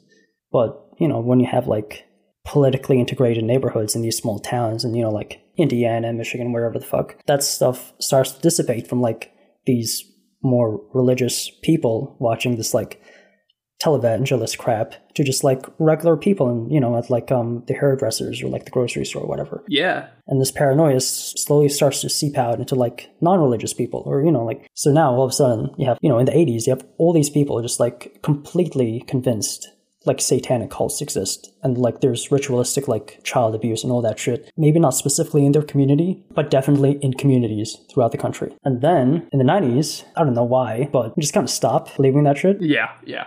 I want to say there's we might do this in a future episode, but you know, look up on Wikipedia the Day Care Sex Abuse Hysteria, that Wikipedia article. I'll just leave this line from that article that just says this. In 1996, an investigation of more than 12,000 allegations of satanic, ritual, and religious abuse resulted in no cases that were considered factual or corroborated. So, like, none of this was real. All this fear was going around. Everybody was convinced of this shit. None of this is real. So it's like, what the fuck was that about? We get to this in like um True Detective season one, where it's like playing with these elements again. This stuff has been floating in the ether for so very long. So many years that by the time when True Detective comes out, it's just um not only is it a very tired and very heavily explored like idea, it's also something that's like like why are we still enamored with this shit? I think it's because everybody knows that the world is a little bit more complicated than they think it is, and that they are very uncomfortable with the fact that they don't know who are the real power brokers.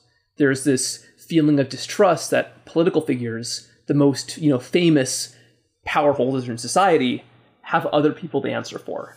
And that leads to confusion and leads to speculation, and sometimes that speculation gets a little bit out of hand.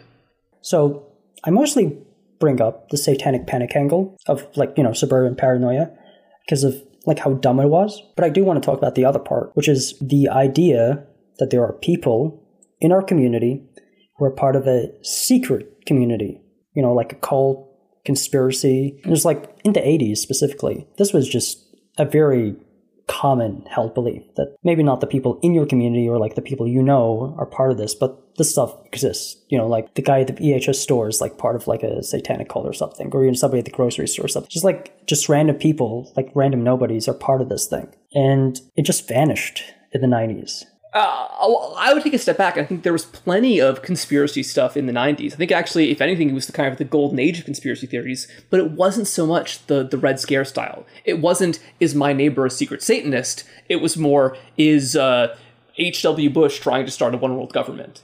It was much, I would say, in some ways, uh, less personal, and in other ways, uh, in some ways less fantastical, in other ways more. That's when you start having the really crazy like lizard people conspiracies, and that's when I believe the the flat Earth conspiracy comes around. Uh, and and of course, uh, this would have its most violent implications with stuff like Ruby Ridge and uh, Heaven's Gate, and um, probably most notoriously the Oklahoma City bombing. I mean, obviously those things are true, but thing I can't get away with is um you know, you say lizard people, flat earthers, those are not like a commonly held belief. No, yeah, yeah, those are very fringe. Whereas genuinely, I want to say like the idea of like a shadow society that exists in your town was you know, not like literally everybody, but like definitely at least a quarter of like suburban people believed that was a real thing. Wow, yeah. Anyway, so Eyes Wide Shut comes out in 1999 and was not nominated for any Oscars at the 2000 Academy Awards. and some people say the reason Hollywood rejected Eyes Wide Shut was because they felt it was like too relatable. Yeah, no, it's dirty laundry. I disagree with that completely. What do you think? I think the reason was not nominated for anything, and the reason American Beauty won the Oscar, the movie where Kevin Spacey, a middle-aged man, wants to have sex with a teenage girl, is because Hollywood felt that was so relatable. Uh-huh. You know, middle aged, upper middle class guy who wants to fuck a high school girl. That's like half the academy. yeah. So, so it, it, you don't think it was that there was any conspiracy to hide Eyes Wide Shut? It was just that it simply got out pedoed. This is what's going on in real life. Like that's very funny. Like American Beauty is the is the real thing that's going on. Like because because you're saying because in real life abuse is is, is, is mundane. It's not so fantastical. Yeah, it's not fantastical. It's not like people in robes doing like these rituals. It's just like that's true. Yeah, you're right. In real life, it, it's it's the son of a small town mayor you've never heard of who is a school psychologist and uses his position to abuse young boys. Yeah, I mean, what it is is rich people aren't doing these like fantastical rituals, dressing up in robes, wearing masks, and just like I can't picture like Bill Gates or like you know Jeff Bezos or whatever, like being just like a background character and like a eyes wide shut scene, or just like standing there motionless, wearing the mask, and just like Elon Musk, maybe. None of them are putting up with that shit. What they're doing is they're hiring prostitutes. You know what I mean? Of course. Call up Jeffrey Epstein and say, "Hey, I want to like bang some like sixteen year old chick," and like he'll hook you up, and that's it. They're not they're not going through this whole song and dance bullshit. No, yeah, that's true. And of course, also that like if it's a paid prostitution ring, instead of just like uh, like a shadowy sex abuse scandal, it's probably a lot easier to cover up. Yeah, it's good that you bring up paid prostitution ring because that is something that comes up in the show True Detective season two, and it's also something I want us to delve into a little bit because there are obviously a lot of these real prostitution rings that exist, but there is one story about a very real prostitution ring from 2007, 2008 like this is as close to behind the curtain as we ever get, I think. Yeah, and I remember I was I was basically a kid when this happened, but I, it, it was a news story. I remember um, this was a big deal at the time. Yeah, this is of course the story of the infamous DC Madam. We're reading a Vanity Fair article for uh, this episode for this. Yeah, let's just uh, start reading from this article. So, 2008, DC Madam Deborah Jean Palfrey played a risky game in catering to Washington's power brokers with her upscale escort service. Her suicide this month marked a tragic and not unexpected end for a complicated woman who believed she was unfairly victimized. Having talked to Plafferly for months and spoke with her mother after her death, the author tells the whole story. Somebody who's hooking up powerful people with prostitutes that winds up dead. I mean, this is obviously something that happens in the show with Ben Casper, because that is what he was doing, Absolutely. and also happens with a, another famous example. And as you're going to find out, dead in the exact same alleged cause.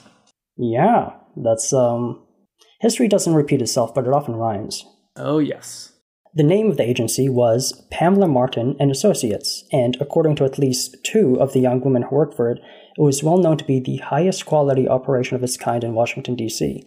Thanks to Plafferly's professionalism, Palfrey, who ran the service from her home in Vallejo, California, which is like, like an hour outside of San Francisco. So she's running this DC prostitution ring from her home on the other side of the country, which is interesting. She would demand that employees dress smartly in a style that reflected her own penchant for neat pantsuits, sensible heels, and discreet jewelry, what she called the Ann Taylor look. She stipulated they may not drink or take drugs during appointments and that they be punctual. Her gals, as she called them, had to be over 23, they had to have college degrees and day jobs. So already you can tell this is like very different Oh, yeah. okay, this is an escort service, but I mean, we know what an escort service is. It's like legalized prostitution. No, yeah, yeah. Just this one clearly has this veneer of legitimacy. Yeah, so it's like a legitimate business, you know, with like people, like actual, you know, stakeholders and like has like a tax bill and shit. So this is a legitimate business, but Yeah. what it is, is it's hooking up these guys with young women, and then whatever they do in their date, the escort service doesn't know about it, looks the other way. So it is basically a legal way for somebody with a lot of money, with like two grand to spend on like a night with a woman to like have sex. Yeah, and it's uh, procuring, you know, it's probably the uh, second oldest profession. These escort services don't really exist in places where um, legalized prostitution exists. You know, like this isn't DC, this isn't in Vegas or like Reno, Nevada, you know? Yeah, or Bangkok. I mean, she even says, according to Plaffery, they had to sign contracts promising not to copulate or perform oral sex with clients, but they could do pretty much anything else. That's interesting. You sign that because it says, You're not a prostitute. I promise not to prostitute myself under company time, yada, yada, yada, whatever. Protects you legally. Yeah, yeah, yeah. The woman would typically earn $300 plus tips for a 90 minute appointment. They would then spend half of the base fees to Plafferly. For the most part, the women were careful not to let drop their clients any clues as to the real names or day jobs. So yeah, I mean, $300 to get them in the room, and there's like another several hundred dollars to like, you know, do what they want. You know what I mean? Absolutely. No, absolutely. And I, I would think that the probably the real reason that these women are paid so much money for for this allegedly sex acts, probably not for the acts themselves so much as the fact that there's this understanding of hmm. silence. Yeah, and these are all professionals. Like, as we say, this is like the most professional place there is because she says these women have to be adults, you know, 23, they have to have a college degree, they have to be smart and educated. This is a guarantee of professionalism. Yeah, yeah. Things aren't going to go south in the way that like somebody who's pimping out like 18 year old girls with like who like dropped out of high school Or yeah, or hey, if you uh, you hang out with Jeffrey Epstein, you know, and you meet some 16 year old girls. like a back alley pimp is not going to guarantee you shit. Whereas, like, if you go to this very professional service, there is like a level of guarantee of privacy and service that you're getting. And remember when uh, Robert Kraft was caught in that pro- in that uh, you know rub and tug bust? Even like very powerful people can find themselves getting implicated in prostitution scandals if they're not very very careful which with which sex workers they associate with. The men who use the agency range from CEOs to store clerks, from terminally ill men and those with seriously ill wives to men on the verge of marriage who wanted one last fling. They included, as we know now, former Deputy Secretary of State Randall Tobias, Pentagon advisor Harlan Ullman, and U.S. Senator David Vitter, a Republican from Louisiana. You know, David Vitter, uh, anyone who might know this, this was not certainly not his only prostitution implication that happened during his time as a senator. Yeah. Also, that first sentence you read about like store clerks and terminally ill men, this is just like shit she's saying to like make her service seem much more palatable for like somebody interviewing her for the news. Right, right. Oh no, we're, we're doing a service. You know, th- these men need this. Yeah, it's some bullshit. Yeah, this is mutual aid, you know, sexual mutual aid stuff. Oh. God, yeah. I'm very glad that this was pre-Twitter because I'm sure the discourse around this would have been terrible.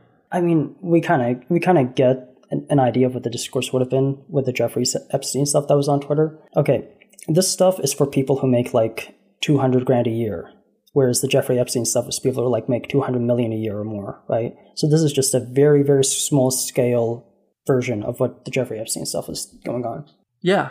A grand jury was convened in 2006 on charges of racketeering and mail fraud, and on March 1st, 2007, Palfrey, this is the DC Madam, was indicated for running a prostitution enterprise. She told Vanity Fair she was offered a plea deal that included four months' imprisonment, but she turned it down. She kept the claim that if illegal sex work took place, then her employees had broken their agreements. In court, the woman said otherwise, that she merely spoke to them in euphemisms to hide the true nature of what was going on. So they're not that professional, you know. They just turned their backs on her like immediately as soon as like, you know, the hammer went down. I mean, I can't blame them, but yeah. And yeah, after her indictment, Palfrey, and I think this might have been her biggest mistake, threatened to sell the agency's phone records the highest bidder. In March 2007, she gave four years' worth of phone records to ABC News. As part of her defense, in court papers she filed that month, she outed Ullman as a client. She selected the Pentagon advisor because he, in fact, had come up with the phrase shock and awe, which was later used in the government's war effort in Iraq, a fact that she thought would show the prominence and quality of her clientele. Yeah, it absolutely does. We say she threatened to sell her phone records to the highest bidder. So she was running a very professional enterprise. What I mean by that is she was guaranteeing her clientele privacy. She wasn't getting their real names or like address or anything like that. She wasn't getting like their credit cards.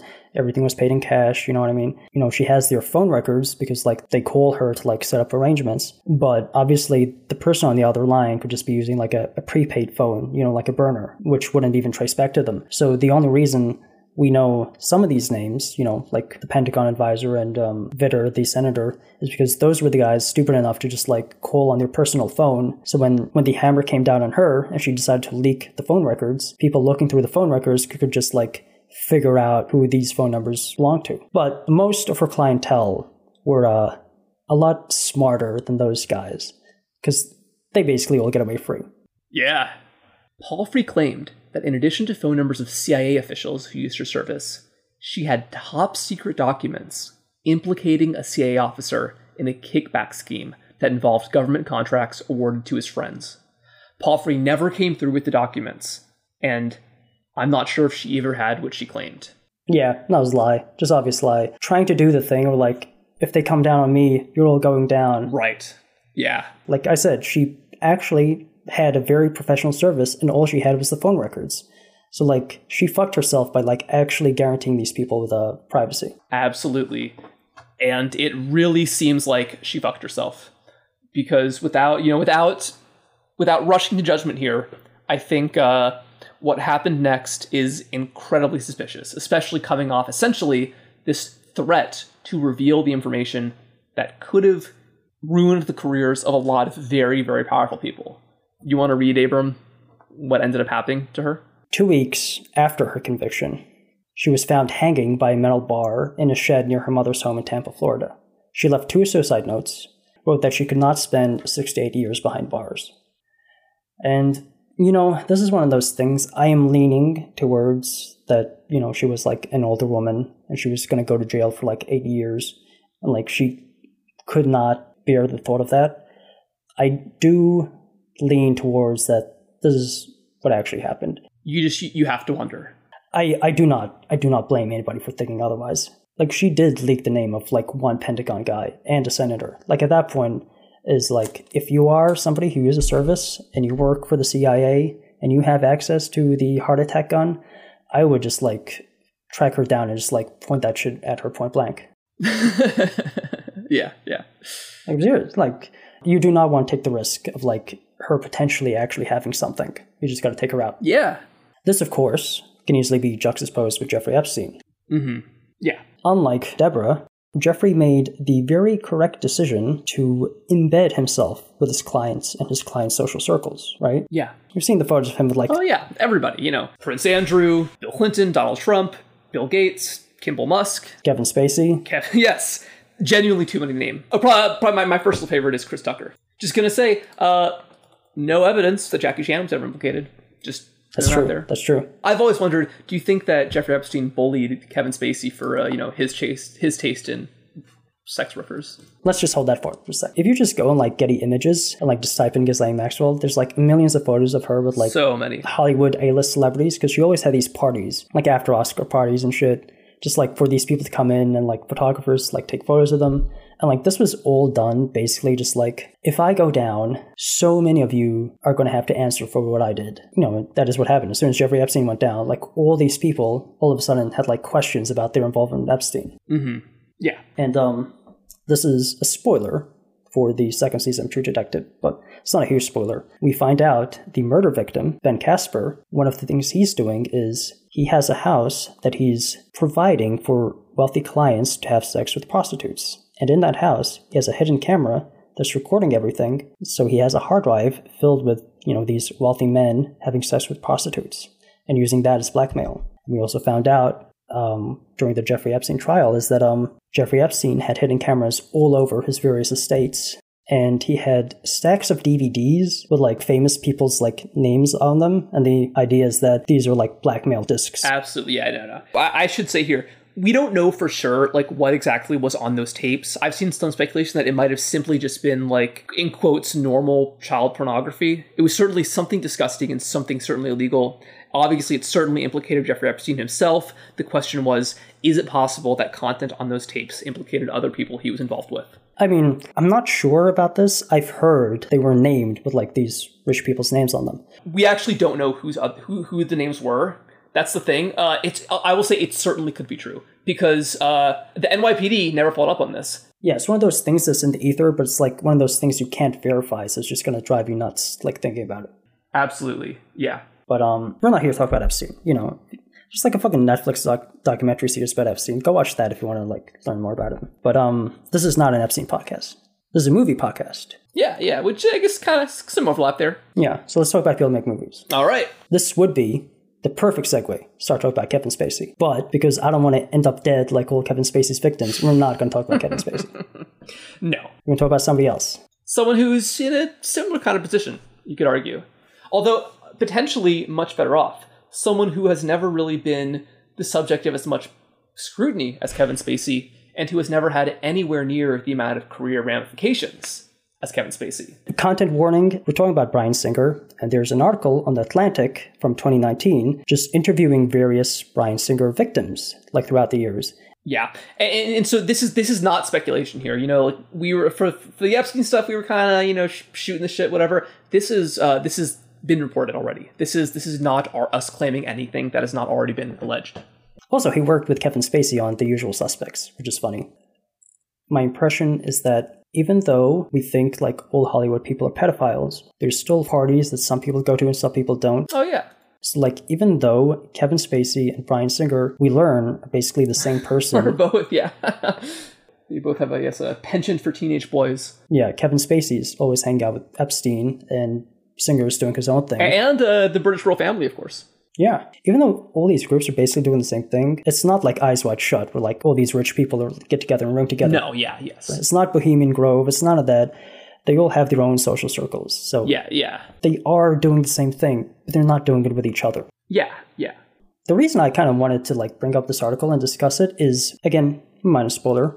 In the show, one of the people who attends, you know, the prostitution party thing that happens is a Hollywood director. You know, like it's a show set in LA. Of course, they're going to have like a movie set as like one of the places they go to. You know, they go and interview some people. Like Ben Casper, the victim, invested some money into this movie, which is a thing that like um rich businessmen in LA do all the time. Is you know, especially corrupt people. You know, you have to diversify your assets. So one way to do that is to invest in a movie. Yeah, So you know that's like hiding where your money comes from, and you're also potentially making you more money the movie's a hit. So this is what Ben Casper was doing. This is why he was rubbing shoulders with a Hollywood director, and this is why um, you know a Hollywood director was implicated in this uh, prostitution ring that we slowly uncover throughout the season. yeah.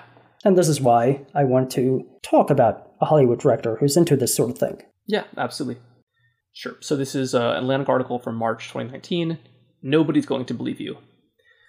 Around the time Singer was finishing Apt Pupil and about to begin directing the first Men movie, he invested in a Hollywood startup. digital entertainment network that would eventually end in scandal. Singer contributed $30,000 and pledged 20,000 more, according to the records kept by the founding CEO, Mark Collins Rector. Collins Rector's idea for digital entertainment was to produce TV shows and movies for 14 to 24 year olds with an emphasis on stories for gay teens and distribute them online. Collins Rector had arrived in Hollywood in the mid 90s with his much younger business partner and lover, Shackley, who had been about 16 when he'd started dating Collins Rector, who was 32. This age gap, I know it's problematic, but they're going to get worse as we go on. oh, God, yeah. Collins Rector had already founded and sold several tech companies for tens of millions of dollars, and he was able to raise more than 60 million for DEN within two years. Corporate investors included Microsoft, NBC, Dell, and Chase Capital Partners. Along with Brian Singer, some of Hollywood's most powerful executives and filmmakers also checked in. So this is exactly what I was saying. Is um these rich guys throwing money in like this Hollywood stuff, just like diversify their investments. So of course, Microsoft, Dell, whatever, like investing in like this, which we're going to find out what the fuck this is, but it is not like a legit movie making startup. Yeah, no, no. I know some people are still ambivalent towards Bill Gates. Here's an example, very clear example of Microsoft money invested in something that is not above board. On paper, DEN was a forward thinking idea, but according to a series of lawsuits and a federal investigation, the company's Encino Mansion became a party house where teenage boys were given alcohol and drugs, encouraged to have sex with older men, and in some cases raped. One early, senior level DEN employee remembers asking why so many teenage boys were on the payroll and being told that they did computer work. The employee also recalls attending a company party and seeing teenage boys filling into a movie theater in the Encino mansion. The employee tried to go inside, but was stopped by a bodyguard who said, Kids only. Yeah, so, I mean, they're kids, they're good at computers. What do you want? That, that, you know, that reminds me of. Uh, the Lincoln Project, you know, which uh, tried to, you know, that group to make Republicans support Biden, uh, they got caught a few months ago for um, having some kind of, you know, tech intern program where they hired all these teenagers, and then it turned out that their founder was trying to bang them. And this also kind of reminds me of the Vernon City case where the cover is so incredibly flimsy, but it's just like nobody's looking into this. Somebody does look into this eventually, but I am flabbergasted that it took so long for this to fall apart. It was at a DEN gathering that the man we're calling Andy first met Bryan Singer. According to Andy's account, he entered the DEN orbit in 1997 during his freshman year of high school when he started chatting online with Collins Rector, who was by then 37. Collins Rector boasted that he had a private jet and suggested that they meet. The next day, Andy said Collins Rector sent a cab to pick him up in front of his apartment complex in Las Vegas and bring him to one of the biggest casinos in the strip. Andy says he stayed with Collins Rector until that night, and they had oral sex. Andy was 14. This guy was just like in a chat room and flies out this 14 year old to like meet him and have sex with him. And it's just like he definitely tried to do this on a lot more people, and this is just like the only kid that actually went through with it. But so yeah, there are sexual predators online. Like you know, protect your kids. Absolutely, you know, definitely, yeah, yeah. Um, that summer, Andy began taking an all expense paid trip to visit Collins Rector. One night, Andy, who was now 15, got talking with Singer, who led him away from the other men in the living room up a flight of stairs. He said he and Singer talked for what grade he was in. Brian knew I was 15, Andy said. Singer was 31. As Andy tells it, he and Singer weren't alone in the bathroom. Singer had brought along Brad Renfro, the star of Apt Pupil, who was now 15. According to some sources, Singer actually referred to Renfro, 15, as his boyfriend. Renfro sat sheepishly next to the waterbed, looking unsure of what to do, while Singer and Andy fooled around. Clothes came off, but Renfro didn't move. I remember wanting Brad to join in, Andy said. I don't think Brad was gay or even bi. I think he was just going with the flow. We talked about it. Like me, he looked around at all the things the guys had, the money. Maybe he thought they're going to do good things for him. In 2008, Renfro died of a drug overdose. He was 25. Yeah. And if you're unfamiliar with this guy, he was like a child actor. I, I remember, I've seen him in a couple of movies. Like The Cure was one. Um, the other one was like um, The Adventures of Huck and Finn. It's like, you know, one of those kids' movies. But he wasn't as big as like um, Corey Haim, but he was like on that level, like a, a, pretty like popular child star in these like kids' movies. I mean, you have this bankable star. You have like people around him is supposed to like protect him. You know, it's your job to like make sure he stays out of trouble. and this is the job that they were doing. Yeah. Andy says he slept with Singer a handful of times after that. One night in 1999, he met up with a Singer in Las Vegas. They took a long walk. I showed him where all the gay bars were, Andy recalls. It was awkward. He had another couple boys with him, and no interest in me. He's just like going through these kids. Like as soon as they reach like 16, done. Yeah, yeah. He absolutely has a type. Meanwhile, Andy was falling apart. He had started prostitutioning himself and took dumb meth. He missed 53 of the first 60 days at school in his junior year and was expelled. He did jail time. He even appeared in porn films. In his late 20s, several, this is quite a bit after that, Andy was caught dealing drugs and faced nine years in prison. Yeah, so very clear what happened. He got sexually abused, fucked him up mentally, and then he went to drugs, skipped school, and absolutely, and and pornography, which uh, honestly really reminds me of the back to bring this to the start of this episode, the two sisters from True Detective. How we have one sister who becomes a drug addict, and another sister who is also on drugs and also becomes involved in online sex work. So we're clear. Uh, the sisters were Rachel McAdams and her sister. Yeah, yeah. And of course, as we know, this young man, Andy, was not the only victim of Bryan Singer. Yeah, we're going to talk about a couple other victims, but this article is really long. There's like 10, 15 people. I'll, I'll just read one line here, which I think just, I, I think just kind of sums up uh, this in general. Here's a young man uh, who goes by Skopek. Skopek was 18 in 2013 when he moved to LA, just not long before this show was originally produced. Hoping to launch a music career, Shortly after, a friend brought him to a Halloween party where he met Bryan Singer. He says that he and several other young men did Molly and all had sex with Bryan Singer. Skopek said Singer used to call him his favorite late night snack, and Skopek felt certain the director liked him because he looked very young. You know, because he was an adult at the time, but it seems clear that he still really fit the type. Skopek says Singer told him he could help him with his career dangling an X Men audition over him. However, he never actually got the audition. Two of Singer's friends recounted a 2016 New Year's Eve party they attended, at which Singer grabbed his much younger boyfriend by the hair and dragged him down hallway. We all regarded it, one of his friends said, as just another Bryan Singer moment. And if you're wondering what happened to that startup, flush with uh, Microsoft money that is uh, just essentially a sex house for teenage boys. In 2000s, uh, the main guy, the CEO, Collins Rector, got hit with charges for transporting a minor across state lines for the purpose of sex, which is, you know, it is not Andy, the kid we talked to first, but it is like another kid because he was doing this to multiple kids. Somebody else. Yeah. He did the Polanski thing of uh, fleeing the country, but instead of Polanski went to France, this guy went to Spain and uh, the Spanish government was like not too pleased to have him here, so they just like threw him back out to the United States, where he like actually faced jail time. So that's nice. But yeah, that company then obviously like shut down. Our good friend Bryan Singer somehow did not get implicated in any of this. Even though he was an investor, he was at the parties, he was having sex with young boys in the house at the uh, parties. No, yes. Yeah, Bryan Singer, for the record, has suffered no legal consequences. Uh, his career did take a really strong hit after Me Too. This is when these allegations started coming out in 2018 and 2019. He uh, he had many allegations since the 90s, including a lawsuit as early as 1997. An extra on the film Apt Pupil allegedly um, was asked to get naked, which is yeah awful stuff. But uh, no, he he has not suffered any strong legal consequences. All that's happened is that he lost a few film jobs.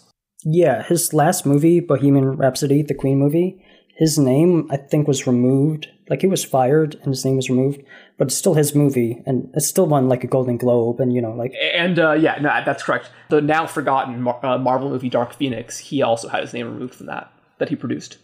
Yeah, and it's it's weird to me because I remember these allegations floating in the air when like um X Men Days of Future Past came out, and that was like what 2015 it was like a, a decent time ago. Yeah, yeah, no, it's it's it's been a while. Allegations floating around, people saying like Bryan Singer raped me. He's still getting directing jobs. So was like his career was not dampened until like Me Too. No, no, no. One last thing is um obviously you mentioned Kevin Spacey before. I don't know how to what to make of this, but it feels like the public in general only has room in their heads for like a handful of these guys. So you have like Kevin Spacey, you have Harvey Weinstein, but then even though Bryan Singer was doing the exact same shit, possibly even worse, and there's like very like detailed evidence that he was, he just does not get thought of in like those conversations at all. Yeah, I, I, yeah, no, he doesn't. He he does again. He seems to have lost his career, which like good, but um, He hasn't lost his money. no, he has not lost his money. He has not suffered any strong consequences, and there's no indication to believe that he has stopped abusing teenage boys like this. Yeah, he's still attending those uh, Hollywood parties as seen in True Detective season two, and um, I don't think it's ever going to stop. Just like in the Vernon case, where you know they managed to stop one guy, the thing just kept rolling along exactly it always was. Get Kevin Spacey out, get Bryan Singer out, whatever. You know these Hollywood rape parties are still going to keep going on. The entire structure is going to keep going along, just humming nicely. I forgot to mention this in um, when we talked about the DC Madam, but there's a 83 escort services operating in DC. So yeah, they got rid of her service. They didn't get rid of those 83 other services because you know they just get their head down. A lot of corrupt politicians, a lot of corrupt businessmen, a lot of corrupt like LA Hollywood elite who are just keeping their head down and they were getting away with the exact same thing all the people we're talking about. Oh yeah, no, no, yeah. And I gotta say, no, this is like, uh, yeah, the the reading about those uh, Bryan Singer allegations, and I didn't even get into the details. They're they're just really awful, and it really kind of just puts like a, a pit in your stomach. The way that I, you don't even feel reading about like uh, the possible murder of a DC madam. You know, it, this seems much more, just much more heinous and just really, really awful stuff. Um, and I'm sure there's so many more cases in in, in so many industries. You know, because like uh, remember like the the city of Vernon. These aren't like fancy Hollywood directors. These are just small time industrialists, basically doing this kind of abuse. Yeah, they're just people who make like a few hundred grand a year, and that's enough to get you access to like all this shit. No, yeah, no, I think what this, what this shows is that um, power lets you get away with whatever you want, and if your predilection happens to be just despicable child abuse, if you are rich and powerful, you are going to do that because you know that nobody is going to stop you. And I, yeah, it's it's a definitely a hard pill to swallow. You know that like this many people are are willing and eager to abuse others in the most hideous way because they know they can. But yeah, that's that that's how the world works.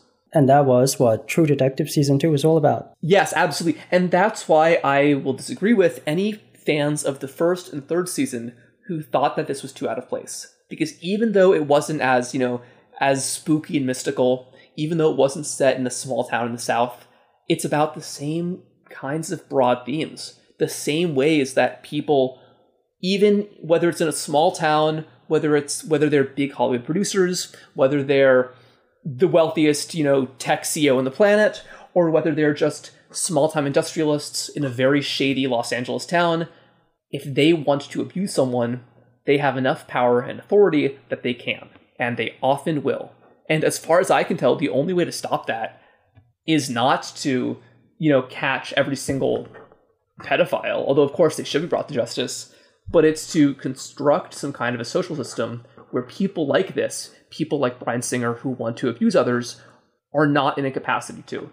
And I think that until we really dramatically shake up the power distribution of society, then I think that people who are horrible abusers in the church, in any institution, in the government, they are going to be able to abuse people.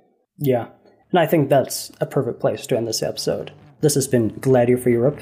I'm Abram. I was joined by Liam, and we're signing off.